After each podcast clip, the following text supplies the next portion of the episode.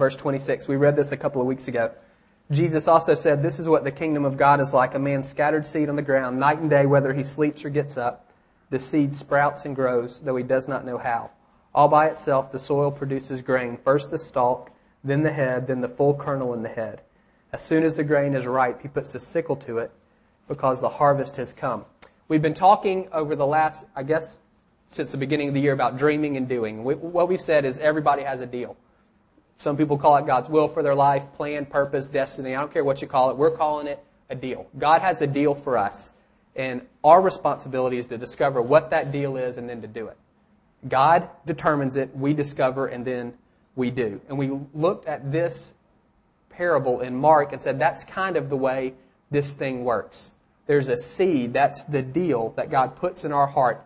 In our heart, it's kind of like soil. We looked at the parable of the sower a couple of weeks ago and said our heart is like soil, and this thing that he plants in us hopefully will take root and grow and flourish, but sometimes it doesn't. Remember, we planted all these seeds in these vases, and we said, Jesus said some people's heart is hard. It's like this. There's a crust on it, and so the seed never penetrates into the soil.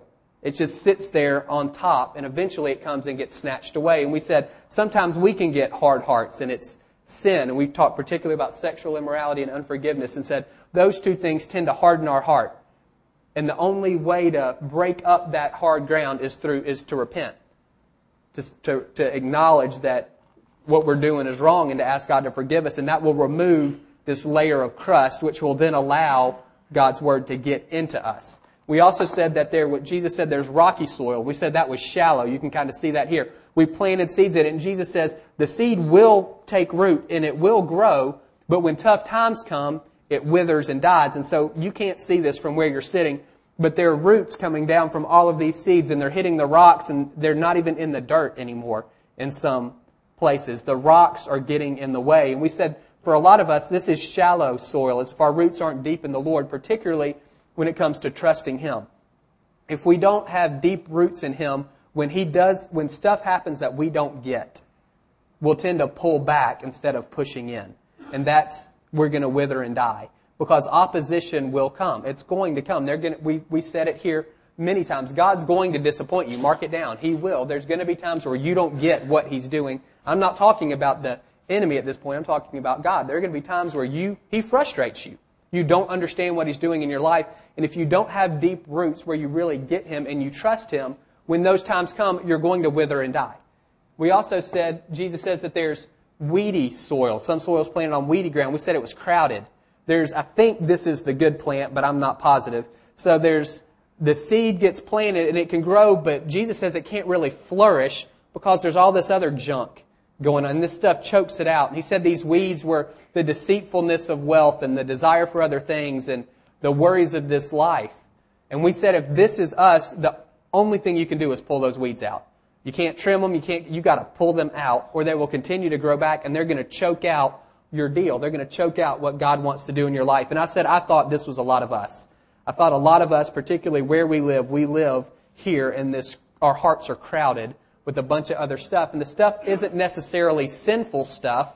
It's just stuff. And it tends to crowd out what God wants to do in our life. Remember, we filled out those cards, if you were here maybe four, five, six weeks ago, where we wrote our deal down. And one, and I told you to tell me how confident you were on a one to ten and how engaged you were on a one to ten.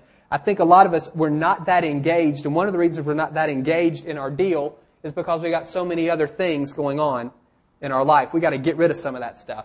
And then we said, ultimately, this is what we want to be. This is good soil.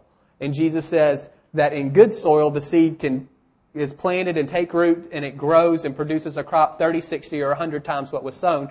So you're talking about an exponential harvest. And we said, this is what we want to be.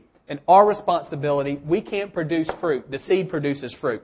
Our job is just to cultivate the soil. It's to take responsibility for our heart. If there are places where it's hard, we need to break it up. If there are places where it's rocky, we need to have deeper roots where it's shallow. If there are places where it's weedy, we need to pull out the weeds so that there's space for what God wants to do in our life to grow. So we said that was our major responsibility, cultivating the soil of our heart. God's the one that produces fruit. So that's where we've been, and now let me take to the next thing. So after we get this deal in our hearts, and again, most of you on your cards, you are very confident. Yeah, I know what God wants for me. A lot of you knew that. Some of you don't. Just kind of stay with us. I don't want you to feel like you're getting left behind, but just stay with us. You feel like you know what your deal is. Well, what happens next? We have this banner here. The next thing is develop. I think if you're a horticulturist, the name, the word is germinate, but for some reason that word sounded a little dirty to me. So we're going to go with the word, we're going to go with the word develop. And during this stage, the seed is it's sending roots down and shoots up. So it's kind of like this. If you could see this, you can see there's these roots that are all in this dirt. The seeds are sending roots down and they're sending these shoots up. There's not a lot going on. That's not very impressive. You can't tell if those are weeds or flowers. I have no idea what they are going to be. It's, there's not a lot to see at this point. But, but I think it's a very important stage in kind of getting into our deal. And I actually think it's where a lot of people stall. There's a lot going on, but it's going on under the surface. And the stuff that's going on above the surface, honestly, is not very impressive. That is not winning anybody the Yard of the Month Club. It doesn't look that impressive. And so a lot of us, I think, when we're during this during this development phase, we quit. We get frustrated. We give up. We think God, we've missed it, or God's missed us. We're, we're angry maybe even because things don't seem to be working out. We know our, we're ten out of ten on what we should be doing, but we can't seem to really get into it. It almost seems like God is keeping us out of it. We we take a step, and we step back, and we take a step, and the door's closed in our face, whatever. And we can give up, and we quit. And it's because we don't recognize what God is trying to do. If you read through the Bible, most of people who kind of figured out what their deal is had some period of time where God almost kind of pushed pause and set them over here so that their roots could go deep. And that's what we're going to talk about today. Now, I'm going to push pause on all of this and try to uh, fix something from a couple of weeks ago, or maybe explain it a little better. Remember, I talked a few weeks ago, and we were talking about our deal, and I, I used a puzzle and said that, you know, our deal only has significance because it's part of God's bigger deal. And we said here in, in this church, we talk about the, the phrase that we use is community transformation. God has this picture for Marietta and Cobb County. There's a picture in His mind of what Marietta and Cobb County should look like. It doesn't look like that yet, but he's he's doing something. He has a plan. He has a purpose for our community. He has a there's a box top. And we said we used a puzzle as an analogy and said God can see this box top. He knows what He's doing. We can't. We don't have that perspective, that vantage point, but He does. He can see this box top, and that each of us, we said, we're kind of like a piece in the puzzle. And as we become more like Jesus and do our deal, then He's able to put us where we need to be. And that as more and more of us do our deal, and more and more of us become like Jesus, then the puzzle begins to become, the picture becomes clearer. And we said at some point we think there'll be some critical mass where we'll actually be able to see what God's doing. We'll be able to see differences in our city and in our county. And that's ultimately what we're going for. It's not just that I can be this great piece. A puzzle piece by itself is irrelevant. It, it, it has no purpose unless it's connected to a larger group. And so that's kind of what we said. And I was thinking about that, and I thought there actually might be a better picture even. And I had this puzzle at home, and this is a puzzle of puzzles. There's twenty little Disney characters there, so you can pick the one that you like the best. I'm going to pick Winnie the Pooh and say, that's me. Actually, I'm going to pick Cinderella because it's already made. Don't get any ideas. I'm confident in my gender. So what we're saying is there's there are these twenty pictures here, and this whole puzzle becomes clear as you put together each of these twenty individual shots. So we're going to say this is me, and that this is me becoming like Jesus and doing my deal. And there are eleven pieces to this Cinderella snapshot. Do you have any idea how many possibilities there are for putting this together? There's only one final product, but different ways of putting these pieces together, different order that you can use laying them down. Any ideas? Anybody want to take a guess? How many different ways, combinations of putting these pieces together to get this picture? Let me find my number. thirty-nine million, nine hundred sixteen thousand, eight hundred. thirty-nine million ways of putting together these eleven pieces to make Cinderella. thirty-nine million. You want to take a guess how many ways there are to put together this one hundred seventy? You don't. We can't say the number. seven hundred twenty-five million, seven hundred forty-one thousand, five hundred sixty-two with two hundred ninety-eight zeros at the end. It's not even real. I don't even know what that is. That's how many different ways there are of putting together, ways you can order these pieces to get this. You always come up with the same thing. Ultimately, there's only one way they all fit together, but you can put, with Cinderella, I can put this piece in first, and then this piece in second, and then this piece in third, and then this piece in fourth, or this first, and then this second, and then this third, and this. There's thirty-nine million ways you can lay out eleven those eleven pieces, and there's whatever that other number is, seven hundred forty-two million with two hundred ninety-eight zeros after it, ways that you can lay out these one hundred seventy, and your life is how much more complicated than that? There are lots of ways of getting there, is what I'm trying to say. We're talking about stages, and we're talking about phases, but I don't want you to get locked in that this is real rigid. It's not like going from first grade to second grade to third grade, and you're either in first, or you're in second, or you're in third. It's much more organic than that. It's much more like this. There are big ideas, and we all have to get them. And some of us, it looks linear, step one, step two, step three. For others of you, you get this piece, and then you get this piece, and what's frustrating is the pieces aren't touching. And you can't figure out how those things in your life come together, and that's when we can give up. But you have to trust that He's got the box top, and that He can work all of that stuff together. There are lots of different ways of going to L A from Atlanta. There's interstates. There's back roads. You can go north. You can go south. You can go through the middle. Some of the ways are fast. Some of the ways are slow. Some are expensive. Some aren't. Some are on the interstate. It doesn't matter. Did you get to L A? And that's ultimately the question. Are you doing your deal? Like, it, do you, is the picture here. Are you doing your deal? And there's thirty-nine million ways, and there's so many factors that play in, and sometimes we can look around at other folks and get frustrated because they seem to be ahead of us. They're not necessarily ahead of us. We just have different pieces in the puzzle. So we're talking about phases and stages because we need some structure, and I think those things are significant, but I don't want you to hear it's like it's not grades where you're in first grade and then second and then third. You're, there's kind of an interplay of all of these things. There's a washing back and forth. Some of you have already borne fruit, which we're saying is the last thing, and you don't even know what your deal is yet. Your card was a question mark, but you've already borne. It's there's it's kind of this give and take or forward and back. I, just, I don't want you to get hung up in saying, "Well, where am I on the chart?" That's not helpful. Kind of our theme this year. Remember, one is fruit, and the other is do something. And if we're worried about where we are on the chart, it can lock us down and keep us from doing things. Either because we feel like we've already done everything there is to do or because we don't know what there is to do. So anyway, I'm going to push play now and we'll get back to this thing about development. I want us to look at the life of David, and we don't really have time to dig in deep. I would say if you're interested, and it's a great story, First Samuel sixteen to Second Samuel five. It's about twenty chapters. Read it. It's a great story for someone who knows what their deal is and then goes through this, what looks like a just a terrible period of ten to fifteen years before they're actually fully engaged in what they're doing. Real quick, uh, David was the second king of Israel. Most of you maybe know the story. Saul was a king. He did, he offended the Lord, and Samuel, who was a prophet, God told Samuel the prophet, said, I need you to go find the next king. Go to Jesse's house. Samuel goes to Jesse's house. I'm here to find the king. Jesse brings out his first son who looks like a king. Samuel thinks this is the guy, and God says, no, he's not the guy.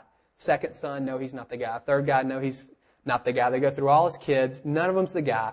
Samuel says, you have any more? He says, yeah, I got this other one, my youngest. He's out in the field tending sheep. Samuel says, bring him in. So they bring David in. And God says, he's the guy. And so Samuel anoints David. He pours oil on his head. That's what, that was a symbol of you're the king. When the prophet poured this oil, he anointed you as the king. But the only people who saw it were Samuel, Jesse, David and his brothers. That's it. It was a private ceremony in their house where he was anointed as king. He was probably fifteen, sixteen, seventeen years old, something like that. That's First Samuel sixteen. In Second Samuel five, David's thirty, and he becomes publicly the king of Israel. So there's a gap of ten to fifteen years where, in our terminology, David knew his deal, but he wasn't fully engaged in his deal. He was a ten out of ten in his confidence on the card. He knew it. He had the... He remembered the oil in his hair and how long it took to get that stuff out. He remembered that. So he's a ten out of ten on confidence.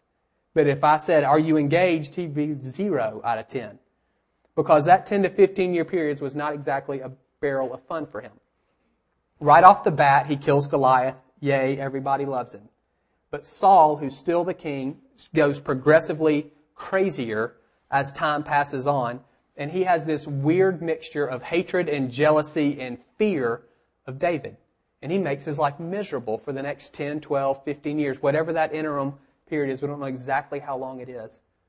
Saul makes David's life miserable. David knows he's been anointed as the king, but Saul is still the actual king, and he is working David over for ten to fifteen years. It's this development time. Their roots going down in David and their shoots going up. But if you look at the surface of his life, it's barren. It doesn't look good at all. And I wonder if there are people in this room who kind of feel that way. Or maybe maybe you feel a little bit like this.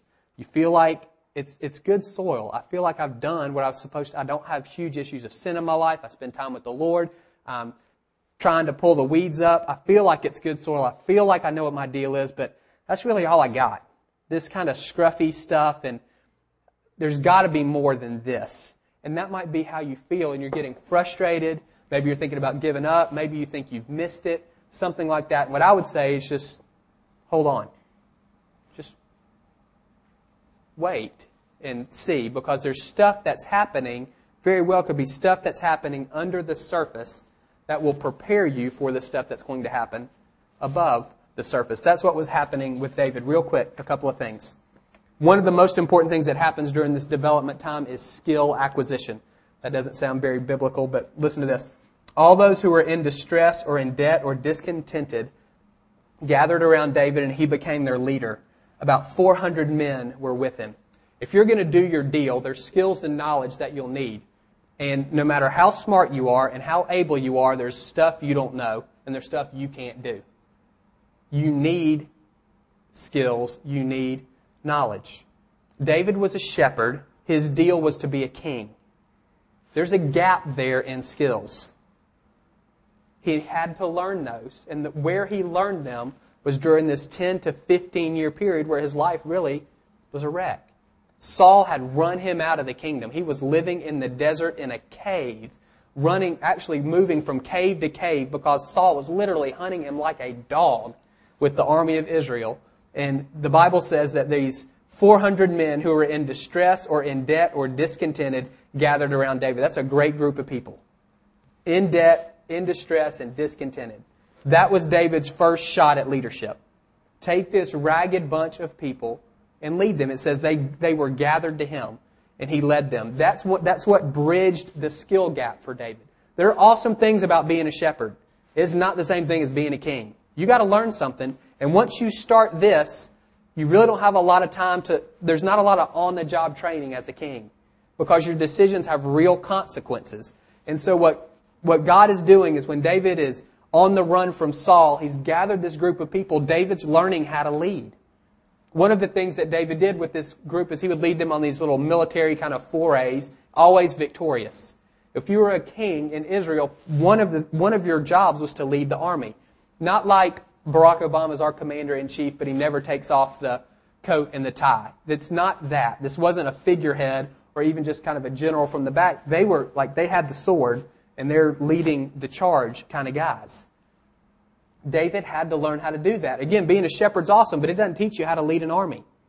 He learned that during this interim period. During this ten or fifteen years when he was in the desert, he led this ragged group of four hundred men who were anything but a professional army. He led them in successful military campaigns. So the two most important skills probably for a king are leadership ability and military ability, and he learned both of those things during this time. There were skills that he needed to get. And the same thing is true for us. You might feel like you're out of the way, that you're off track. You might feel like, you know, you've got this piece down here, and then you're working on this piece up here, and they don't connect. But it could very well be that what God is doing is he's put you in a position for you to, you're going to school. You're getting the skills and the knowledge that you need to fulfill your deal. I think most of us don't know what we don't know. We think we, but we don't.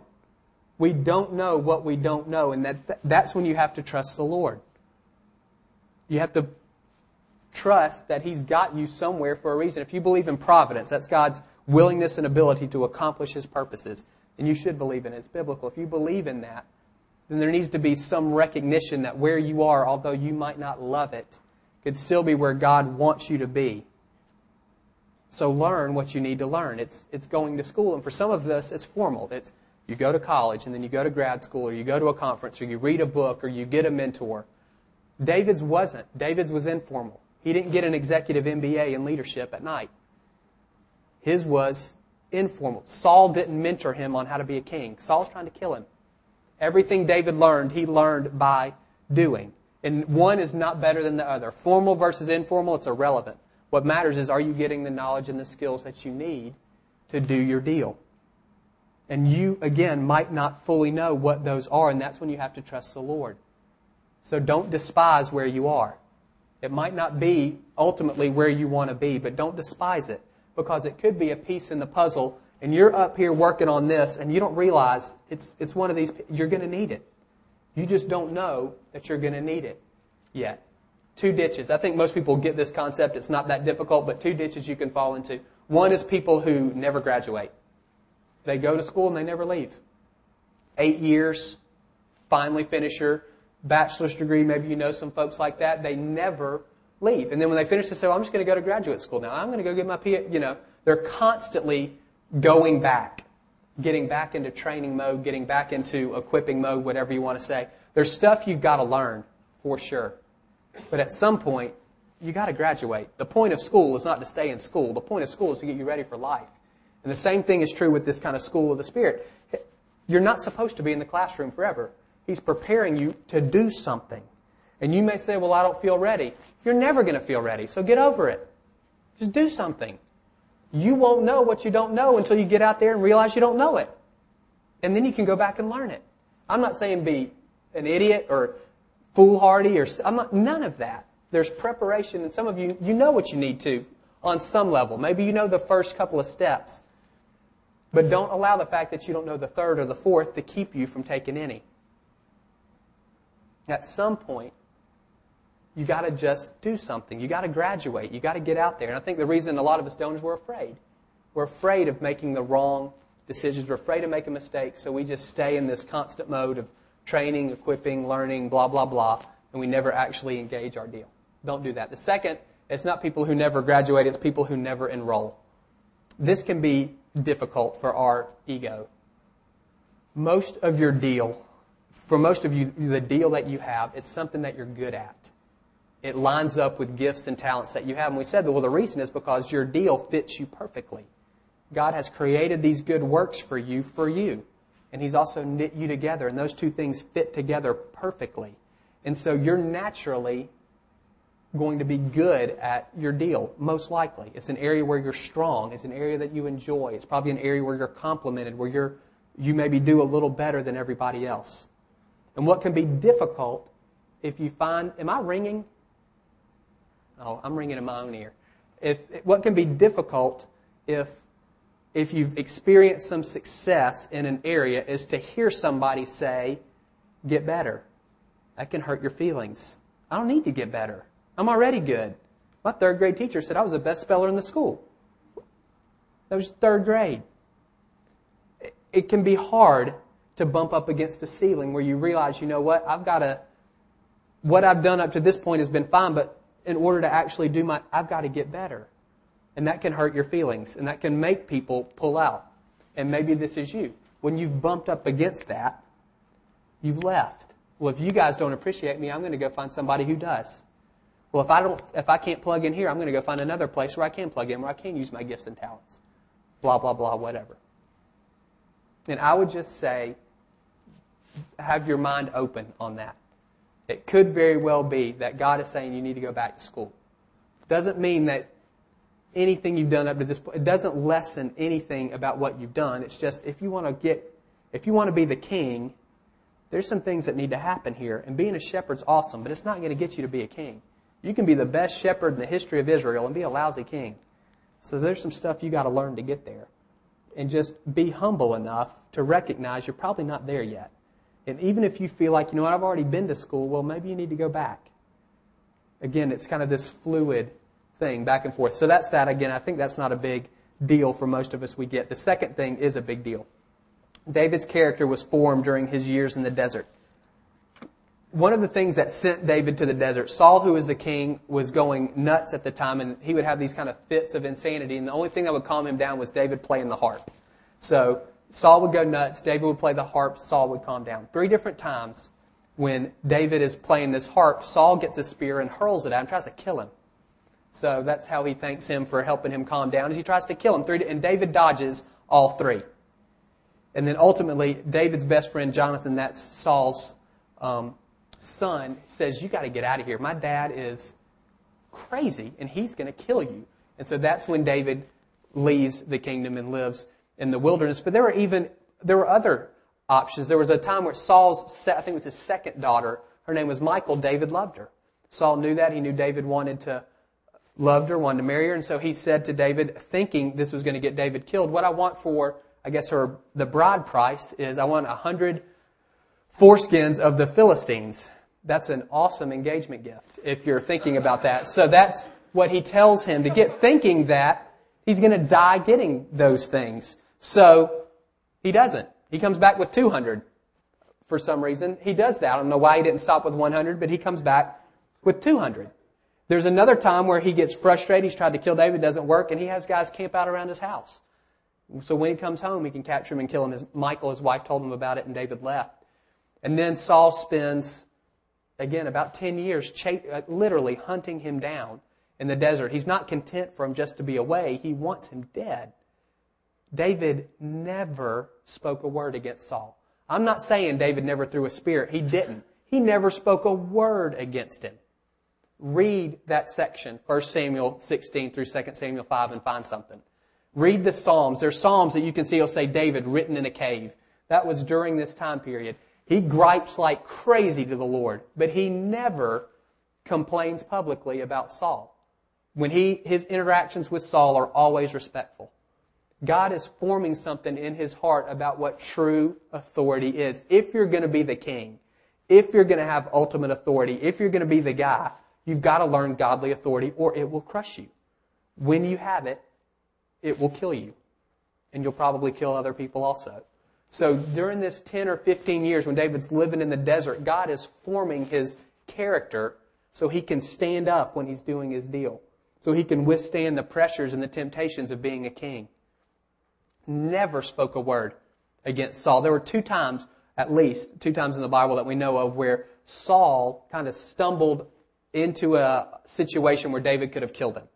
He wanders in a cave, and David's there, and David's men are like, you, God is giving him over to you.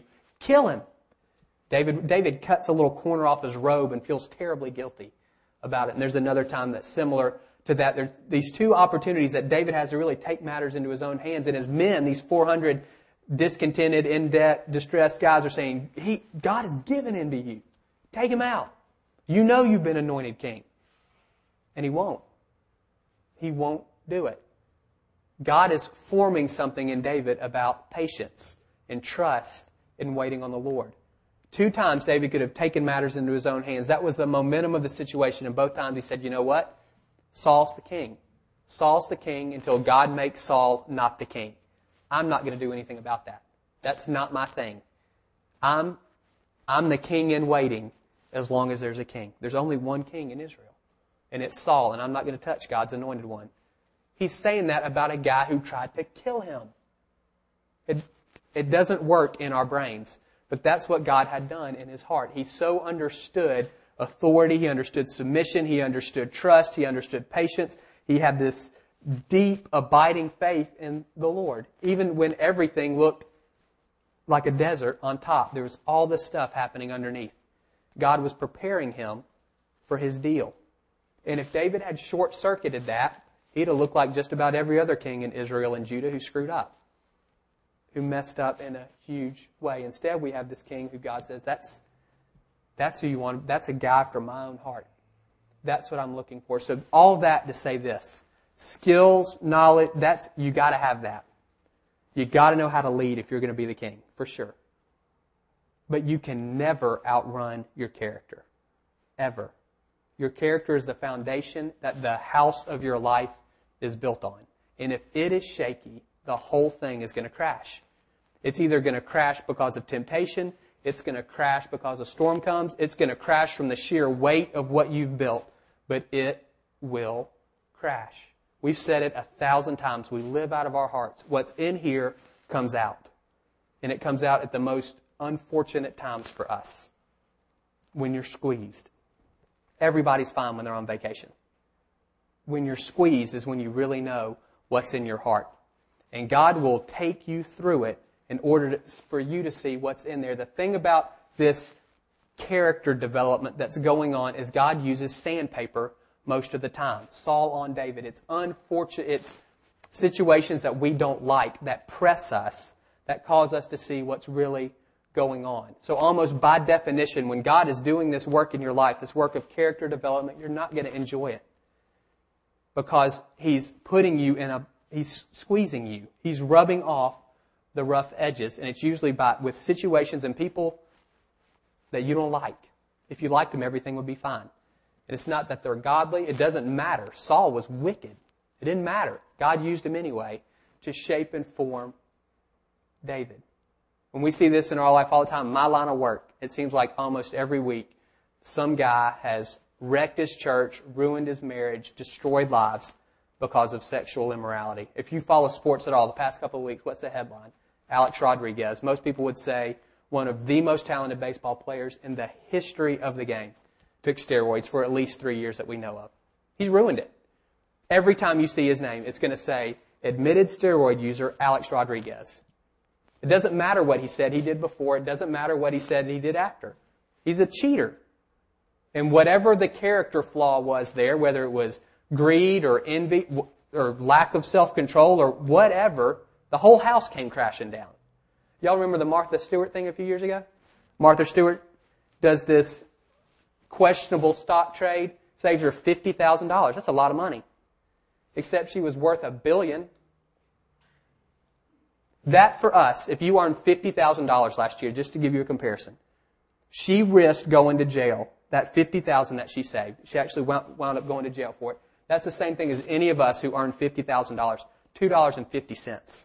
It's a half gallon of milk. You going to go to jail over that? Whatever that was in her that caused her to do that, it's a character flaw. Again, I don't know what it is, if it's greed or because she was competitive or I don't know what it was. It doesn't matter. It was a character flaw, and it was exploited at the worst possible time, and she paid huge consequences for two dollars and fifty cents relative to us. You cannot outrun your character.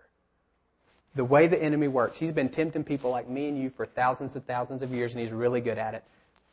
To stick with this picture, it's a seed. There's a little seed that gets planted in there at some point, usually over something pretty insignificant. A lot of times it's not even something that's your fault. It's something that was done to you. And it's this little seed gets dropped into the soil of your heart. And you don't pull it out for whatever reason. Maybe because you don't want to. Maybe because you think it's going to be embarrassing. You don't want to. Whatever. You don't pull it out. And over time it grows. And it's it's a weed. It's not a big deal. It's not pretty to look at. But it's just a weed. And you've got all this other stuff going on. And again, for whatever reason, you don't pull it out.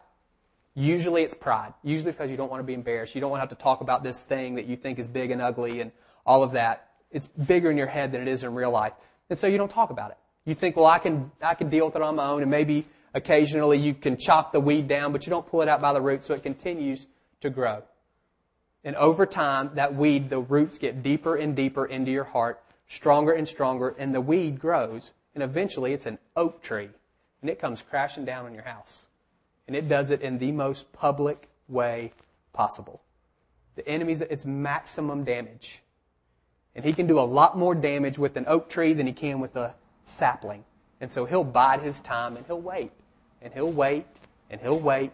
And he'll wait. And he'll let the roots of that thing get deeper and bigger and the trunk fatter and taller. And then at the worst time, when you're the when you just signed the biggest contract in the history of Major League Baseball, when you're the president of this empire that you built from nothing, when you're the pastor of the church of ten thousand people and you're, you're going to the White House and you're meeting with President Bush, that's when it's going to crash. because it wipes out the most people. It's maximum damage. And it's all because those guys at some point didn't pull out a weed. You cannot outrun your character.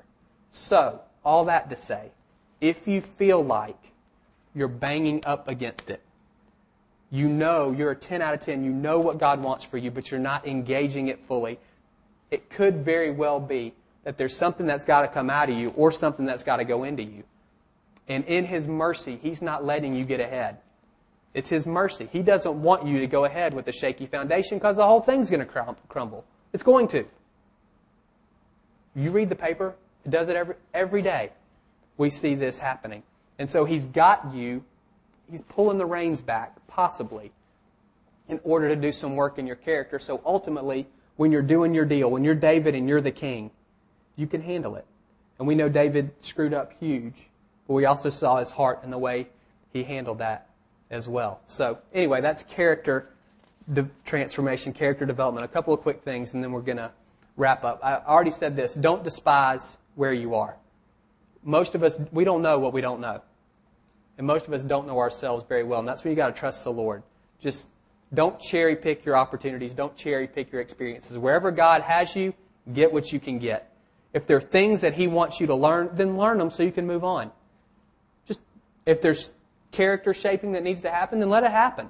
Go through the pain and then be done with it. Don't keep going back over the same stuff over and over again. Get it and go. So don't despise where you are. The other thing I would say is recognize timing is important. We talked about this when we looked at Joseph back in January. These two years that he's forgotten in jail, where he seems forsaken, actually turn out it's perfect. The, the point for Joseph, his deal, was to be in Egypt so he could administer this food program so his family wouldn't die, so God could carry on His promise to Abraham. Now, what if Joseph gets let out, gets let out two weeks or two months before Pharaoh has this dream? Who's there to interpret? Who's there to plan ahead? Again, it's God's able to work all of these pieces out. Even the fact that a cupbearer forgets about Joseph, it, it it still works out. So timing is important. Don't get impatient. I, I want to continue to encourage you to do something. And even as I say that, recognize that timing is important as well. And so there could be, there just might be some issues there. And ultimately, you'll be able to see the picture. And the last thing I want to say is just because you don't see a lot on the surface doesn't mean you need to be passive. There's a ton of stuff going on underground in all of these vases. And there could be a ton of stuff happening in your heart. And just because you don't see fruit yet, don't get frustrated and don't let that fool you into being passive. The parable of the talents, you know the parable. There's a rich man and he gives one hundred dollars to one person, two hundred dollars to another, and five hundred dollars to another, and says, go do something with this. And the five hundred guy comes back with one thousand dollars, and the two hundred guy comes back with four hundred dollars, and the one hundred guy comes back with one hundred dollars. He just buried it. And that king's not happy with that guy. He didn't do anything with what he'd been given. The two guys that did stuff with what they're being given, the king's thrilled with them. He doesn't care that one's one thousand and one's four hundred. What he cares about is you did something with what you got. That's, you have something. There's something, there are good works God's created for you. There's a, there's something in your heart. And I don't want you to be passive about it and just bury it and say, well, maybe next week or next year when I figure things out or when I graduate or when after we have this baby or after I get... No. Don't be passive. I used this example earlier. So let's say my deal is to be a worship leader. I'm going to use that just because we all know what that is. And that's my deal. I told the guys at nine, if you've ever sat next to me, you would probably say that's not my deal. Um, um, I think what technically is called tone deaf. I think I sound good, but nobody else thinks I sound good. So... I go with majority opinion on that and say I'm tone deaf. So let's just say I'm not. And my deal is to lead worship. That's my talent. That's what God has given. That's my seed. That's the talent. He's, whatever you want to say. So I can carry a tune and I can sing and all of that stuff. There's still skills that need to be, I need, I've got to learn how to play this thing. Or I got to learn how to play. I got to learn something. And I can pray for ten years that God would make me a good guitar player, but unless I pick this thing up, it's not happening. I got to pick it up and get bloody fingers and calluses and go to the lesson. I got to do that. I got to learn how to play this thing. There's skills and knowledge involved. I got to learn how to read music or whatever else the guys. I've got to learn that stuff. There's skills and knowledge involved in leading worship, and there's character transformation that has to happen. I've got to be fine being in front of people, but not allowing the spotlight to be on me. I've got to recognize that the point of leading worship is to lead people in the presence of God, not into the presence of me. And so there's character stuff that has to happen. And maybe it happens in six months, and maybe it happens in six years, and you know, maybe the way it works out in my life is not exactly what I thought, it, whatever. That's just this. But I can't be passive, or I, this will never happen. There's just going to be a, there are no pieces. We've said before, God gave Joseph success in everything Joseph did. That's a, we've got to give him something to work with. We've got to give him pieces that he can put together. So you've got to be doing something, even if everything that's going on is going on under the surface. That can seem contradictory, but it's not. Recognizing that you're you're allowing God to build this picture, to put the pieces together, even if all the work is under the surface. You're learning the skills, you're getting the knowledge, you're, the character in you is being developed. So then, when things actually do start happening, when Saul does die, and Samuel, and, and they, they say, okay, you're the king now, David, you're ready. You're ready for that day. Let's pray. You guys can come back up.